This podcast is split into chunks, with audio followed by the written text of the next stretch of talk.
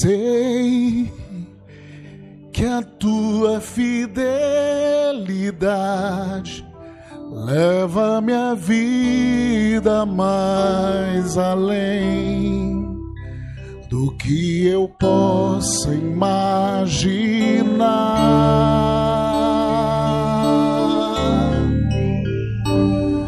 Sei e não posso negar que quando olhas para mim, me enches com tua paz. Aleluia. Aleluia. Aleluia. João, irmãos.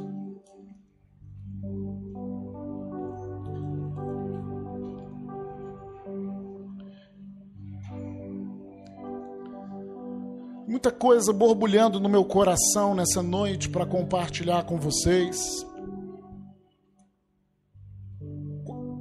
Hoje à tarde, quando estava envolvido com meu Senhor, orando em línguas, ele veio como um rio falando ao meu coração várias coisas. Eu peço para ele ser simples, para poder ministrar a palavra para você, de tal maneira que aquilo que ele quer falar, você entenda e receba nesse tempo.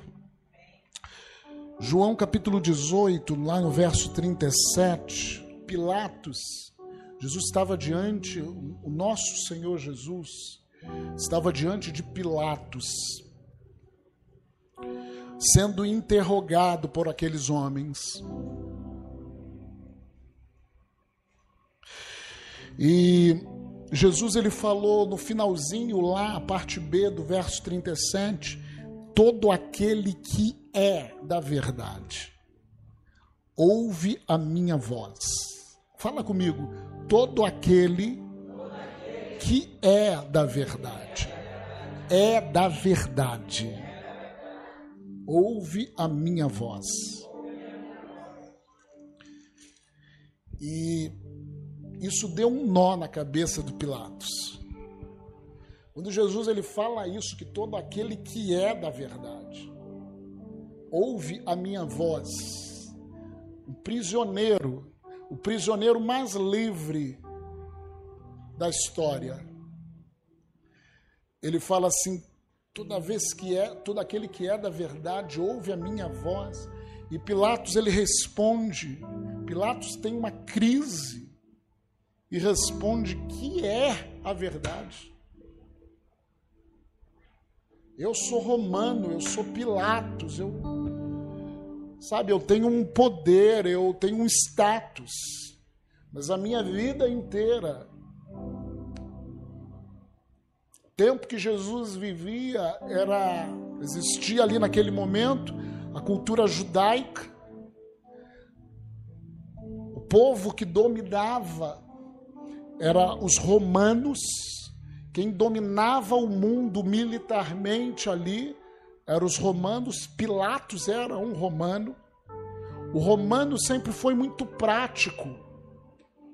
O romano nunca foi teórico, ele foi muito prático, até porque Marcos é um evangelho que foi escrito para os romanos. É o evangelho mais curto, 16 capítulos, muito prático, daquilo que Jesus fazia. E o romano era assim, ele tinha uma praticidade de vida. Teóricos eram os gregos. Os gregos, naquela época, que era outra cultura que imperava, era a cultura grega. Na realidade, os gregos que detinham a sabedoria. A língua principal daquele tempo era a língua grega. Até porque o Novo Testamento ele foi escrito em grego como o inglês talvez é para nós, o grego era para eles, a cultura grega. Porque quando Alexandre, chamado Grande, ele dominou, Ele tinha uma outra estratégia. A estratégia de Alexandre o Grande era pegar a cultura, pegar a língua grega, a cultura grega, o que os gregos acreditavam. E cada nação que eles conquistavam, eles helenizavam essa é a expressão. Ou seja, traziam a cultura grega para os povos. E nós conhecemos né, Platão, quem não já ouviu falar sobre a Platão, Aristóteles, né? Que influenciaram demais o pensamento, não é verdade, irmãos? E como os romanos influenciaram a nossa sociedade também, o direito romano, não é verdade? Então, queridos, é, tá ali um romano que ele conhecia muito a cultura grega e um judeu fala assim sobre a verdade. E um judeu ele fala que todo aquele que é da verdade ouve a minha voz. Há uma coisa que os gregos e os romanos e todos os povos queriam saber é o que que é a verdade a verdade sobre o ser humano, a verdade sobre a existência do ser humano, a verdade sobre o propósito do ser humano, a verdade sobre tudo. E Jesus fala: aquele que é da verdade ouve a minha voz. E Pilatos pirou na batatinha, como antigamente nós falávamos, né? O que é a verdade? Sobre isso, quando eu estava orando e o Senhor ministrando no meu coração, que nós estamos vivendo num tempo num momento que a igreja mais do que nunca precisa conhecer a verdade. Não mentalmente, mas de uma forma experimental. Você não tem como servir ao Senhor, sabe, da boca para fora, senão você vai ser engolido pela cultura desse mundo. A mesma cultura que tinha lá tem hoje. Mas Jesus Cristo, aquele que para eles era prisioneiro, imagino Pilatos olhando Jesus Cristo. Mas quando ele abre a boca, meu irmão, é que nem o povo lá fora, imagina quando ele olha para os crentes, eles olham aquele preconceito, com aquela coisa, mas queridos, dentro de você deve ter algo que quando você abre a boca, é vida de Deus, é rio de água viva que flui. 1 Coríntios capítulo 1.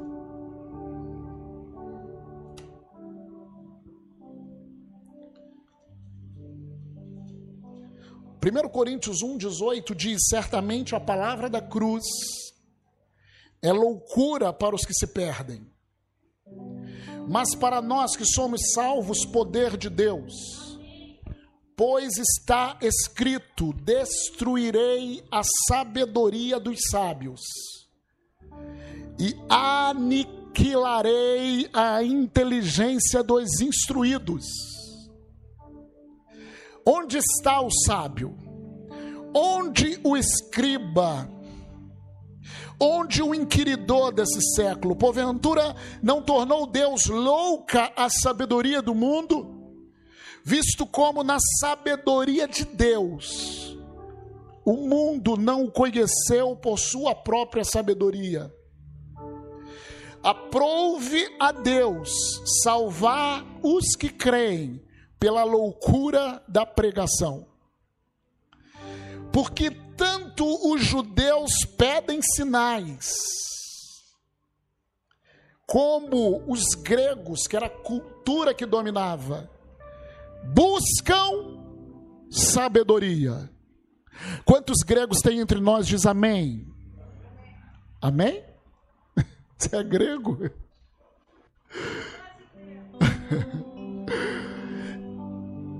Aleluia.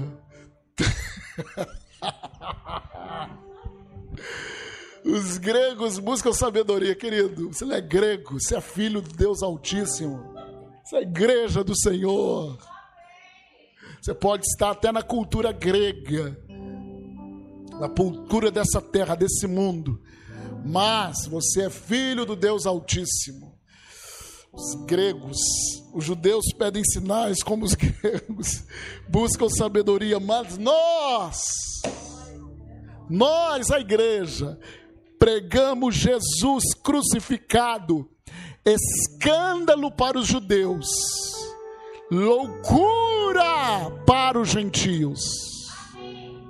As pessoas olham para nós e vê esse povo e fala assim: eles são uns loucos quem é crente de verdade, quem é filho de Deus de verdade e se posiciona em toda e qualquer lugar que vá, ele é tido como louco para essa geração grega.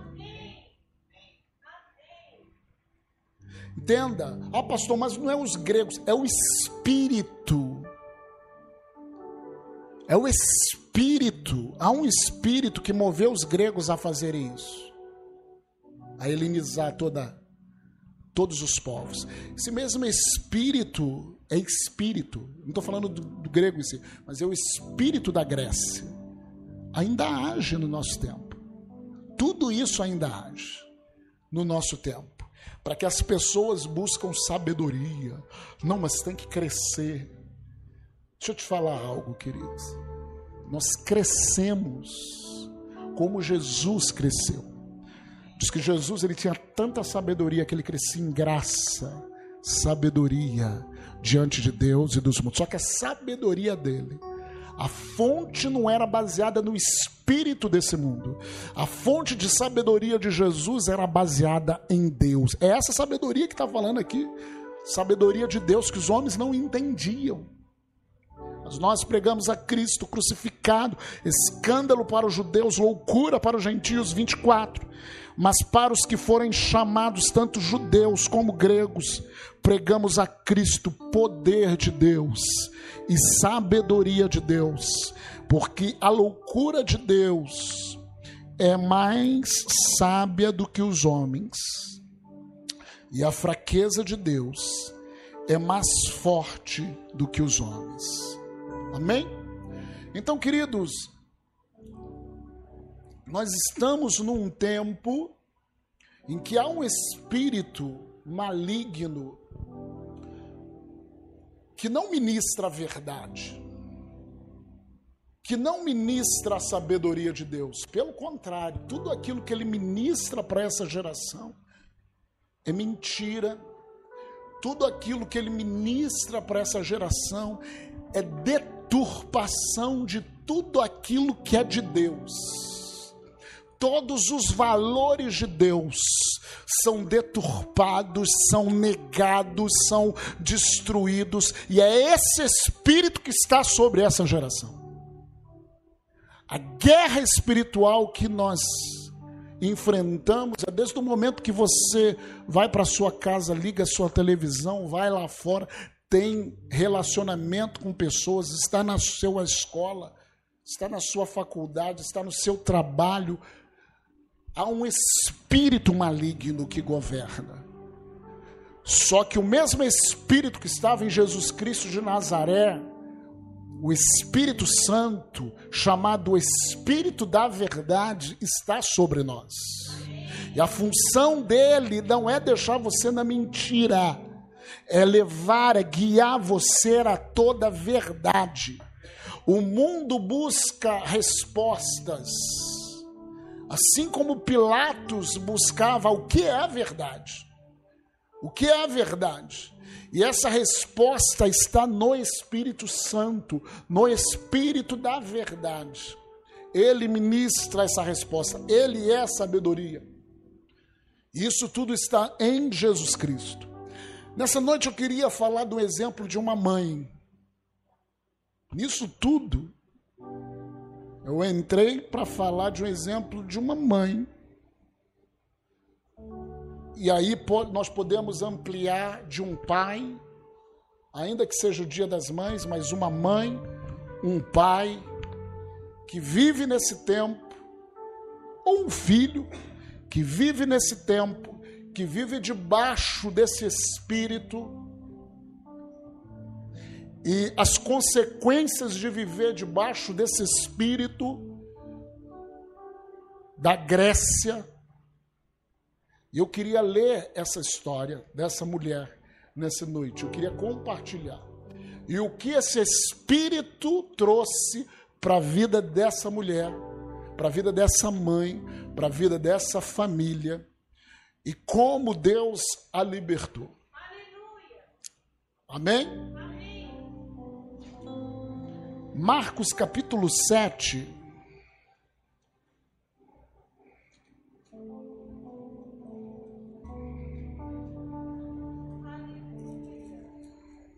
Mães, pais, é tempo de conhecer o que é a verdade se relacionar com a verdade. Marcos capítulo 7.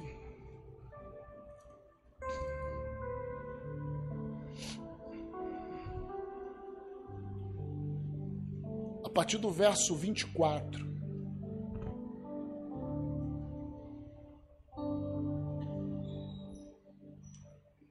A gente vamos Vamos fazer o seguinte: vamos ler, depois a gente vai comentar aquilo que o Espírito Santo ministrou no meu coração. Amém? Uma história conhecida, a partir do verso 24, fala assim: Levantando-se, partiu dali para a terra de Tiro e Sidom.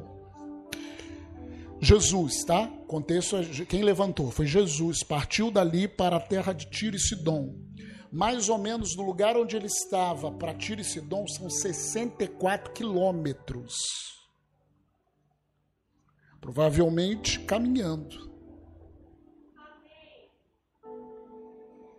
Ele partiu. Sendo, tendo entrado numa casa, queria, queria que ninguém o soubesse. Ele queria que ninguém o soubesse. Ele estava se retirando. Ele precisava descansar um pouco, nosso Jesus. Porque ele estava como homem, ele estava cansado. Ele teve uma pega para carrapar aqui com os anciãos, com os fariseus anteriores, então ele foi descansar um pouco. Mas para assim descansar 64 quilômetros, eu achei isso interessante. E ele entrou numa casa e queria, olha, não quero descansar. Queria que ninguém o soubesse. No entanto, não pôde ocultar-se.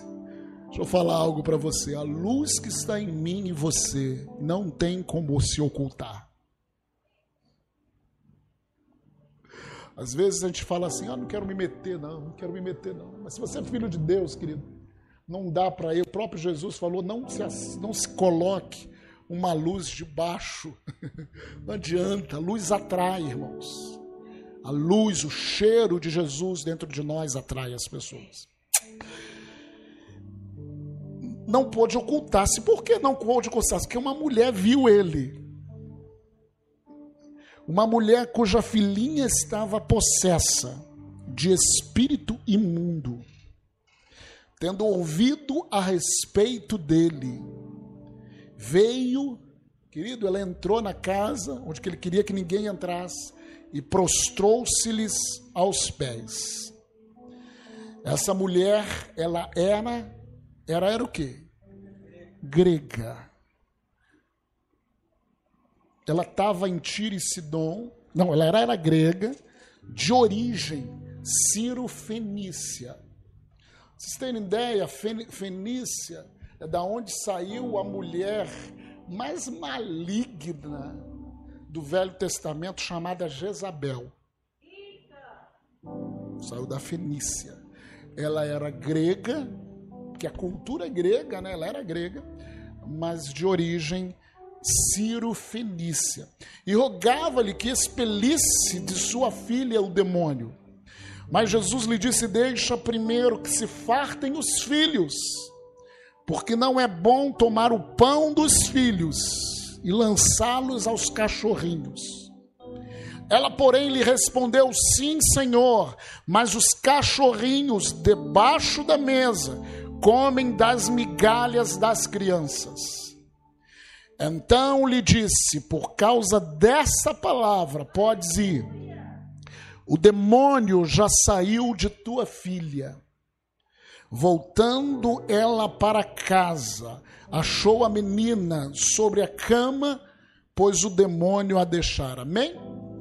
Então, querido, nós queremos falar nessa noite sobre essa mulher. Essa mulher, ela estava, era uma mãe, poderia ser um pai, né? Mas era uma, era uma pessoa que ela estava debaixo de uma cultura ou de um espírito grego, do espírito que nós lemos ali que busca sabedoria, só que é uma sabedoria maligna, é uma sabedoria desse mundo. E a sabedoria desse mundo, deixa eu te falar, ela não liberta ninguém. A sabedoria desse mundo aprisiona as pessoas. A sabedoria desse mundo faz as pessoas estarem possessas. A sabedoria desse mundo não é baseado na verdade. A sabedoria desse mundo é baseado na mentira. Então essa mulher estava debaixo de uma cultura, porque ela era grega, e ela ainda tinha sua descendência debaixo de uma pessoa chamada Jezabel. Não vou falar isso, senão eu vou, eu vou atacar demais. Eu ia falar uma coisa, mas Jezabel, não posso falar. Estava de, então imagina, ela já tinha influência da Jezabel, influência da Jezabel, da cultura errada da Jezabel, que dominou o seu marido. Amém? Que agia com, com o governo. Então ela tinha uma cultura totalmente errada. Porque Jezabel casou com Acabe, que era rei de Israel. Só que ela dominava o rei. E ela dominava o rei de tal maneira que o povo de Israel caiu em idolatria pelos Baals da vida. E ela ainda falou: Olha, aqueles que me confrontarem, eu vou matar. E Elias confrontou Acabe, e porque Elias confrontou Acabe, Jezabel falou: Olha, vou te matar. E aí Elias teve uma crise. Porque Elias confrontou Acabe quando foi sacrificar. Amém? Lembra da história de Elias? Elias chamou os profetas de Baal e falou assim: se o Senhor é rei, vamos fazer algo. Se o Senhor é rei, preparou lá o sacrifício, preparou a oferta e falou assim para os profetas de Baal daquele tempo, da cultura: olha, se, se aquilo que vocês creem é Deus, é o Senhor, se Baal é Senhor, que ele desça fogo do céu. Baal era o Deus do fogo, que ele desça fogo do céu e queime o sacrifício. E eles ficaram se cortando ali, fazendo aquelas feitiçarias, e a feitiçaria rolou solta, e Elias ainda falou: Olha, fala mais alto, talvez ele esteja dormindo, Baal. E quando Elias se levantou contra aqueles profetas de Baal, fez uma oração, jogou mais água, fez uma oração e o Senhor desceu e lambeu o fogo, veio e lambeu o sacrifício, lambeu as águas. E aqueles profetas foram mataram aqueles profetas de Baal. Só que Jezabel se levantou e falou: Eu vou te matar. Porque Jezabel fala de uma pessoa dominadora, fala de uma pessoa idólatra, fala de uma pessoa que não pode ser confrontada com a verdade, ela não aceita. E quando você vai lendo sobre a Jezabel, ela é morta depois de muito tempo, ela é morta, ela cai de uma certa altura e morre. E se eu não me engano, os cachorros comem a carne de Jezabel. Então, ela é uma figura, ela é uma fenícia muito conhecida. E essa mulher, ela é descendente, ela, ela, ela é da Ciro Fenícia e debaixo de uma cultura grega.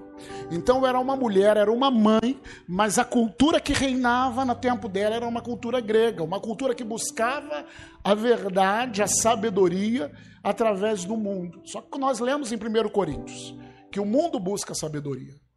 Só que, queridos, a Bíblia, a minha Bíblia, a sua Bíblia, diz em João capítulo 14, 6, o meu Jesus, o teu Jesus, ele diz em João 14, 6, eu sou o caminho, eu sou a verdade e eu sou a vida. O meu Jesus, em João capítulo 6, verso 32 a 35.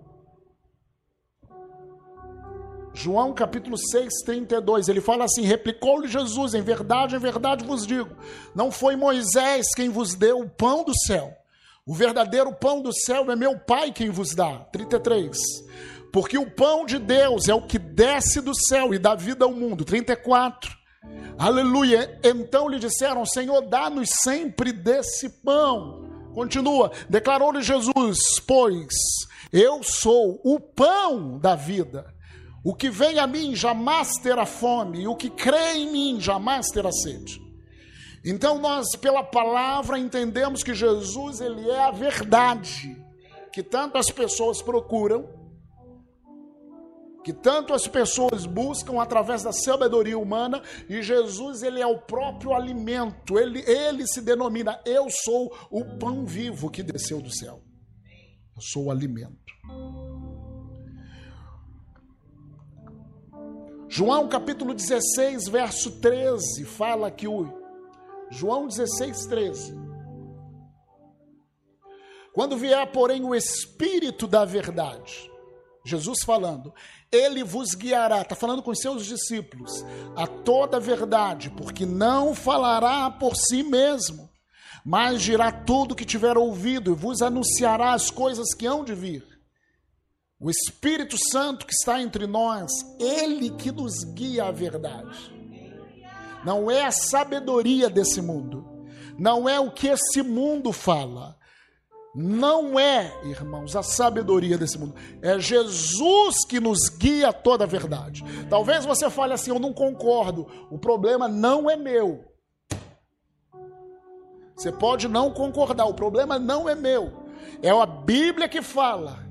Eu tenho que me sujeitar e ter humildade em relação à palavra de Deus. Eu tenho que ser, ter humildade em relação à verdade de Deus. Eu tenho que ter humildade em relação ao Espírito de Deus. Muitos nessa cultura grega, nesse espírito maligno que rege a nossa sociedade, se dizem donos da verdade, eu acho que algo, ah, porque eu faço isso, porque eu faço aquilo, eu tenho a verdade. Não tem. Jesus é a verdade. Então essa mulher estava debaixo dessa cultura. Eu comparo essa mulher no mesmo momento da gente. Nós estamos debaixo de uma cultura, nós estamos debaixo de um espírito grego, nós estamos debaixo de um espírito nós herdamos, a nossa carne natural, herdamos, é rebelião. Herdamos idolatria. Quantos de nós herdamos isso? Então, essa mulher, porque ela estava debaixo dessa cultura e não se atentava e vivia, ah, mas ah, vou, posso fazer, não tem nada a ver, né? Não tem nada a ver, posso fazer. Né? Não tem nada a ver que as pessoas falam? Não tem nada a ver. E fazia tudo que esse mundo fazia. A situação foi piorando na casa dela. Deixa eu falar. A situação piorou na casa dela. Um espírito de engano entrou na casa dela. E esse espírito de engano agiu de tal maneira que a filha dela ficou endemoniada. Deixa eu falar algo novamente para você. Então, que essa mulher, debaixo de uma cultura, fora de Deus, que não, que não entendiam as coisas de Deus, ela começou a ver a situação na casa dela piorar. Ela começou a ver a situação dentro da casa dela ficar de mal a pior. Rebelião, falta da verdade, dentro da casa dela, a ponto da filha dela ficar o quê? Endemoniada. Porque a cultura desse mundo é a cultura do demônio, irmãos. A Bíblia diz em 2 Tessalonicenses,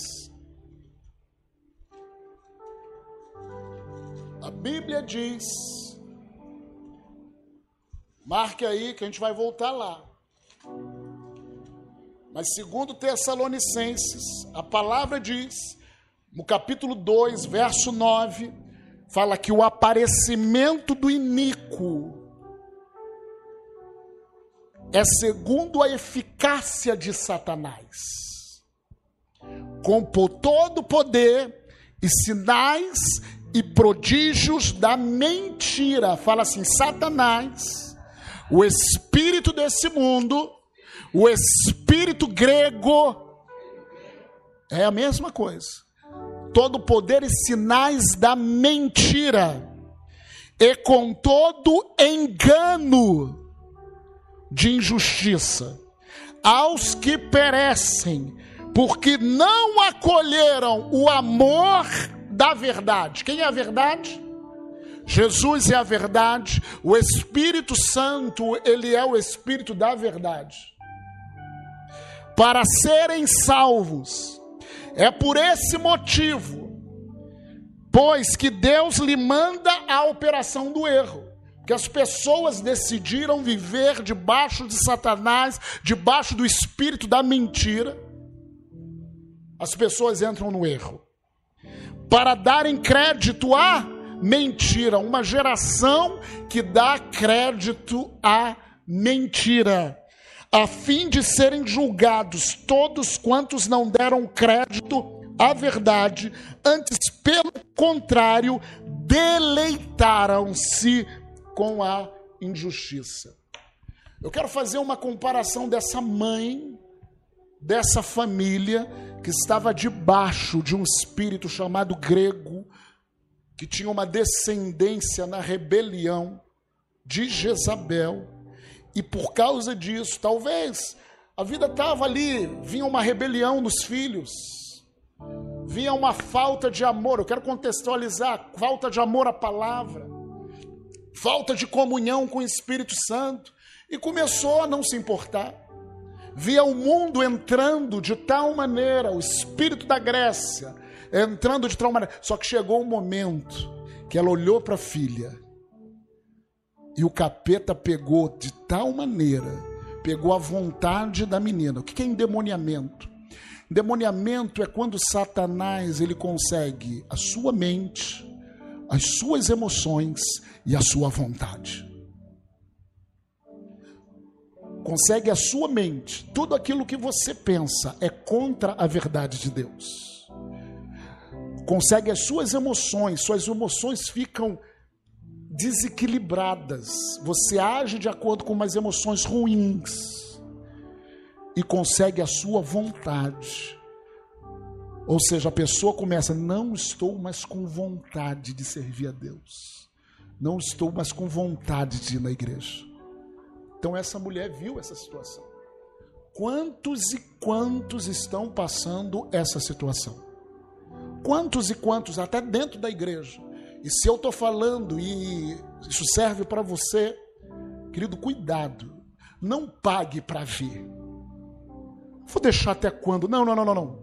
Faça o que ela, essa mulher fez. Ela viu a situação. Mães, mães que me escutam. Ah, mas a minha filha está debaixo da. Eu não sou grega.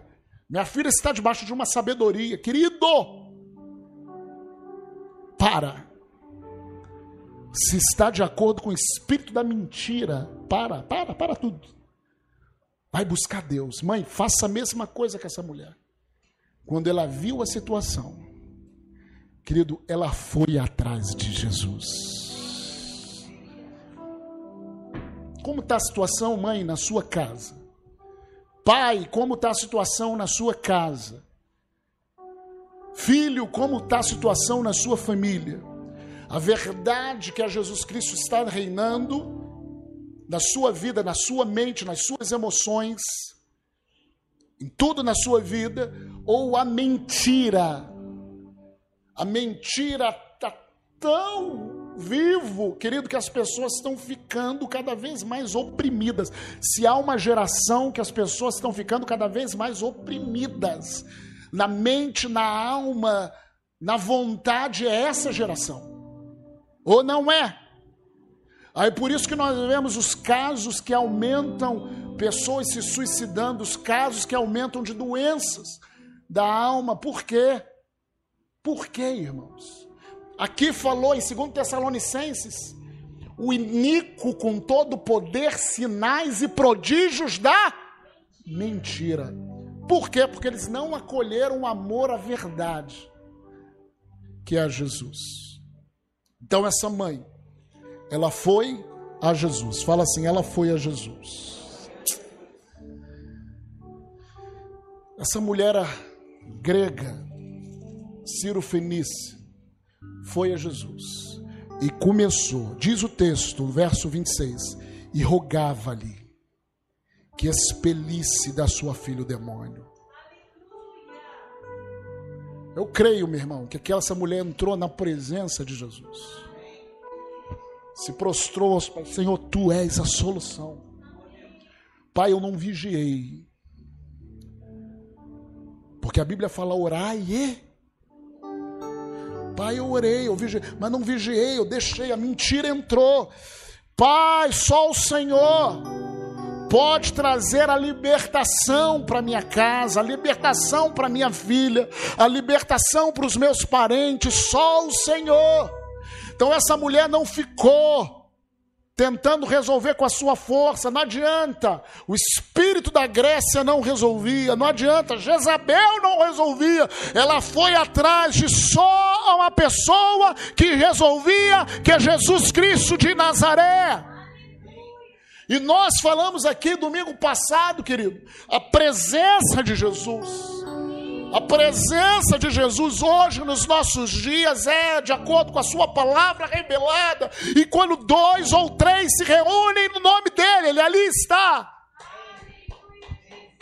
Então, essa mulher, como você que está escutando, você está envolvido nisso. Você está, você está vendo que Satanás tem entrado na tua casa. Há espíritos malignos de briga, de discórdia, tem feito. Vai para a presença de Jesus. Aquele espírito pegou a filha dela e deixou a filha endemoniada, ela não tinha nada o que fazer. Quantos e quantos jovens, de um tempo para outro, às vezes os pais chegam assim, virou a cabeça, pastor. Eu não sei como, virou a cabeça. Isso é exposto no seu físico. E olha só, não estou falando algo aqui de lei, irmãos. Mas tudo aquilo que começa, que mostra, é porque muda aqui, ó. A revolta joga para fora. E a pessoa de repente se entregou ao homossexualismo, de repente se entregou ao lesbianismo, e de repente ela se entregou a uma revolta contra tudo e contra todos. Isso não é de Deus, não é a verdade de Deus, isso é a mentira do capeta, isso aprisiona as pessoas. Isso faz com que as pessoas fiquem endemoniadas. É a palavra de Deus. E essa mulher não sabia como resolver, correu aos pés de Jesus. Mas Jesus, ao receber essa mulher, lá no versículo 27, disse: Porque deixa-me, primeiro que se fartem os filhos, porque não é bom tomar o pão dos filhos e lançá-los aos cachorrinhos. Essa mulher, eu creio que passou um tempo pedindo para Jesus socorrê-la. Jesus estava ali com os seus discípulos. Passou, mas por que, que Jesus fez isso? Entenda, Jesus, quando ele veio nessa terra, ele veio para os judeus. Ele veio para os judeus. A salvação vem por Israel. Jesus, ele veio, e quem ele chamava de filhos? Essa, Jesus sabia, na realidade, Jesus não desprezou a mulher. Jesus queria saber até o que ponto essa mulher cria, até que ponto essa mulher entendia. Ela escutou falar sobre Jesus e foi, venceu as barreiras, entrou, foi onde Jesus estava. E Jesus falou assim: Olha, não é bom eu tirar o pão. Quem era o pão? Ele era o pão. Ele era o pão. Ele era o alimento. Não é bom tirar o pão que é dos filhos e entregar esse pão aos cachorrinhos. Entenda, querido, na cultura de Israel, eles não tinham, em Israel, eles não tinham cachorro de estimação, não existia isso. Os cachorros andavam pela rua, comiam carniça, Porém, na cultura grega, eles tinham cachorro de estimação. Jesus falou para uma mulher grega. Só que como que os cachorros se alimentavam? Primeiro, você entender o que Jesus estava falando dentro da cultura dela. Primeiro, os pais alimentavam as crianças, os filhinhos, e tinham os cachorros de estimação, e depois aquilo que sobrava, né, dava para os cachorros de estimação da cultura grega. Então, quando Jesus falou, Jesus falou na linguagem e na cultura dela. Não é bom que tire primeiro o pão. Eu sou o pão, eu sou o alimento, e, e, e dê para os cachorrinhos antes dos filhos. Só que aquela mulher, porque ela creu, porque ela entendia que dentro da cultura dela nada ajudou, pelo contrário, tudo piorou na casa dela, na família dela nos filhos dela, tudo piorou. Ela entendeu, ela, porém, lhe respondeu: Sim, Senhor. É assim que acontece. Mas os cachorrinhos, debaixo da mesa, comem as migalhas das crianças. O que ela estava falando, ela, Senhor, eu sei, tu é o pão, tu veio para, entendi a parábola, tu veio para os judeus eu sou grega, eu sou descendência Ciro-Fenícia. Mas, pai, eu preciso de tanta libertação na minha casa. Eu preciso que o Senhor venha com a verdade, com a libertação na minha casa, que eu só quero uma migalha. Basta só uma migalha, já é suficiente uma migalha, porque o Senhor é a verdade. Porque a verdade liberta. A Bíblia diz: Conhecereis a verdade, Jesus Cristo, e a verdade, Jesus Cristo de Nazaré, vai te libertar. Dentro de uma geração que tem escravizado muitos jovens, dentro de uma geração que tem virado a cabeça de jovens. Os jovens não sabem sobre a sua sexualidade, jovens não sabem sobre o seu futuro, jovens não sabem. Não estou falando só jovens, homens, mulheres, uma geração perdida que precisa conhecer Jesus Cristo de Nazaré. Precisa de uma migalha, uma migalha de Jesus de Nazaré liberta. Ela, porém, lhe respondeu: Sim, Senhor. Mas os cachorrinhos debaixo da mesa comem das migalhas das crianças. Então lhe disse: Por causa dessa palavra, por causa desse reconhecimento, por causa da sua humildade, causa dessa palavra, podes ir o demônio já saiu da tua filha. Por causa dessa palavra. Voltando ele para cá, voltando ela para casa, achou a menina sobre a cama, pois o demônio a deixara. Temos um, estamos vivendo numa geração muito longe da verdade. Pastor, onde está a verdade? os princípios da palavra. Você está na verdade, meu irmão? Questiona como você está vendo, o que você tem aprendendo com essa palavra. Se não bate, querido, é espírito da Grécia. Se não bate, é espírito do iníquo, anticristo e nós, como seus filhos, temos que ter amor à verdade, amor, acolher com amor a verdade. Ah, pastor, mas você não sabe da minha vida. Se eu acolher, eu vou ser perseguido. No meu lugar de trabalho, no meu lugar de estudo. Querido, Jesus foi crucificado. Por mim e por você. Se falaram mal dele, vão falar mal de você. Pastor, mas eu não entendo de tudo. Sim, você não entende, nem eu entendo de tudo. Mas o que eu entendo é que eu creio na verdade. Eu creio no Espírito da verdade, é Ele que me guia. É Ele que me guia a toda a verdade. Você não sabe uma coisa, pastor, o que você vai fazer? Entra para o seu quarto, fecha a sua porta, e o seu pai que te vê em secreto, E o seu Pai, ele te abençoa. Nós temos o Espírito Santo. Que o Espírito Santo ministrou qualquer questão, traga para o Senhor. Fica numa situação de espera. Ore em línguas. Escute o Espírito Santo. Leia a palavra. Entenda o que ele vai falar para você. Essa mulher estava presa. Tinha a sua família presa. Uma mãe que tinha a sua família presa e foi liberta. Quem, tem, quem está preso na sua casa? Talvez você esteja preso. Talvez alguém da sua família está preso. Alguém? Primeira coisa, corra para Jesus. Uma migalha da verdade é capaz de te libertar. Uma migalha.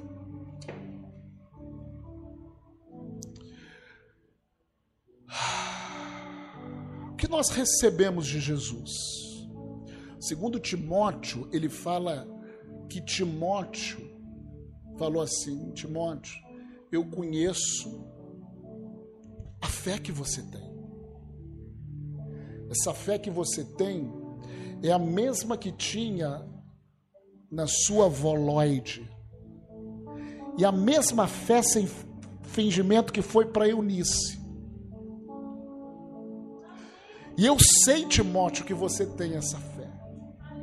O que nós precisamos, geração de Jesus, é que a fé, que nós vivamos uma vida não religiosa, mas uma vida de uma fé sem fingimento. Uma fé sem máscara. Uma fé sem máscara, uma fé sem fingimento, que nós possamos viver essa fé dia a dia. Paulo exortava Timóteo, falou assim: essa fé sem fingimento, que você recebeu através da sua mãe Eunice, que ela recebeu através da mãe dela, de Lloyd. Ó, oh, mães, o que a gente tem que passar para os nossos filhos, pais, é uma fé sem fingimento. Eu sei que um dia Deus vai pegar eles, mas a minha função é que eu viva uma fé sem fingimento é que eu vivo uma fé, o meu coração tem que estar em Jesus, as minhas decisões têm que ser balizadas em Jesus. Aí Paulo falou assim para Timóteo: Eu sei que essa mesma fé, porque a fé sem fingimento é passada, ela está em você. Timóteo, aviva o dom que há em você. Aviva o dom que há em você. Aviva o dom que há em você. Joga fogo nesse dom que há em você foi te colocado com a imposição das minhas mãos. Nós temos o Espírito Santo da verdade. Ele é a verdade, ele nos guia à verdade. Jesus é o caminho, a verdade e a vida. Eu conhecerei a verdade, a verdade me libertará. Essa é a palavra. Jesus, ele é o pão vivo que desceu do céu, ele é alimento para nós. E nós temos que simplesmente avivar esse dom, isso que nós já recebemos. Amém? Ele é a libertação para a sua família, ele é a libertação para a minha família, ele é tudo para nós. Amém? Aquela mulher Ciro Fenícia recebeu a libertação para sua casa. Essa geração precisa de libertação. Libertação na cabeça, libertação no coração, libertação nas emoções quem vai dar o conhecimento da verdade, o espírito da verdade e alimentar do pão vivo que é Jesus. Amém? Feche os seus olhos nesse momento. Eu não sei como está a sua casa. Eu não sei como está a família. O que tem reinado na sua casa? A verdade de Deus? O espírito iníquo da mentira. Que tem reinado lá. Você tem que acolhido o amor à verdade, ou a mentira tem reinado de tal maneira que espíritos malignos têm tomado a mente de pessoas na sua casa tem oprimido as emoções de pessoas na sua casa. tem colocado pilares de mentira na sua casa. E você vê muitas das vezes aquilo de mal a pior. Em vez de crescermos como Jesus, em graça, em conhecimento, as pessoas têm crescido em demoniamento. Não, Senhor, dê um basta nessa noite. Dê um basta. Eu não quero, Deus. Eu quero ser como essa mãe, como essa mulher, Ciro Fenícia, como essa mãe que correu, que correu aos pés de Jesus, rogou, Senhor, eu só quero uma migalha da verdade, é suficiente.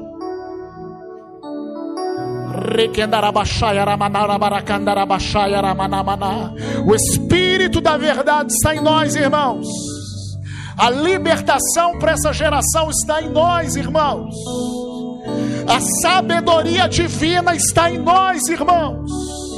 Sabedoria divina você não aprende, queridos você não aprende na cultura desse século.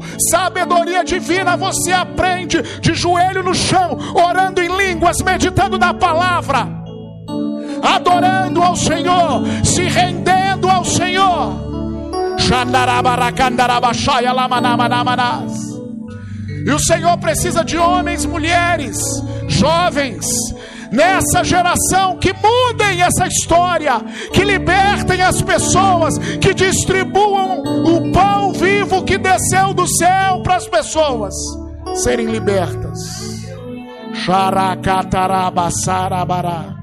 Senhor, nós queremos.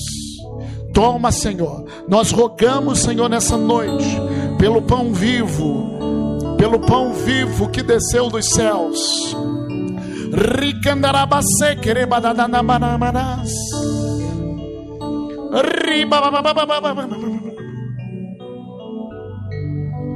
Uh, precisamos, precisamos. Se você precisa de Jesus, irmão, fala para ele, fala para ele. Fala para ele, Jesus, eu preciso da iluminação, do entendimento da tua verdade.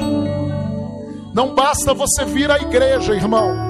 Você não, não basta vir à igreja domingo, quarta, não basta uma vez por semana, grupo de convívio. Você precisa deixar ser transformado com a verdade, com o Espírito Santo.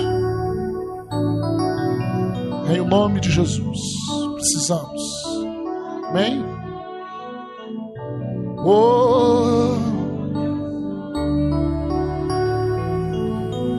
Tudo que eu preciso já dentro de mim, pois o meu Jesus habita em mim. Tudo que eu preciso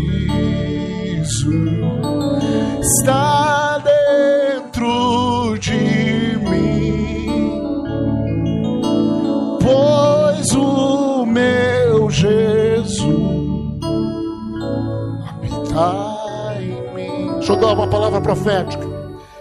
Talvez você escutou essa palavra e você fala, pastor, mas você não sabe a luta que eu passo para vencer lá fora.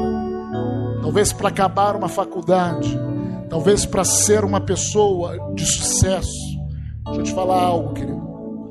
E você chega para mim e fala o seguinte: Pastor, mas eu preciso estudar, mas eu preciso trabalhar, mas eu preciso, eu estou em volta. Sim, nós estamos como aquela mulher Fenícia debaixo dessa cultura.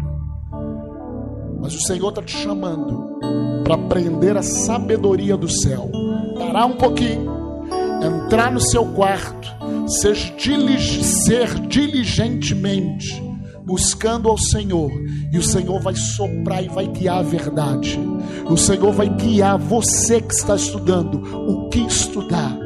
O Senhor vai guiar você que tem um negócio, o que fazer, como fazer. Você que é um empregado, como se portar. O Senhor, Ele vai guiar você à verdade.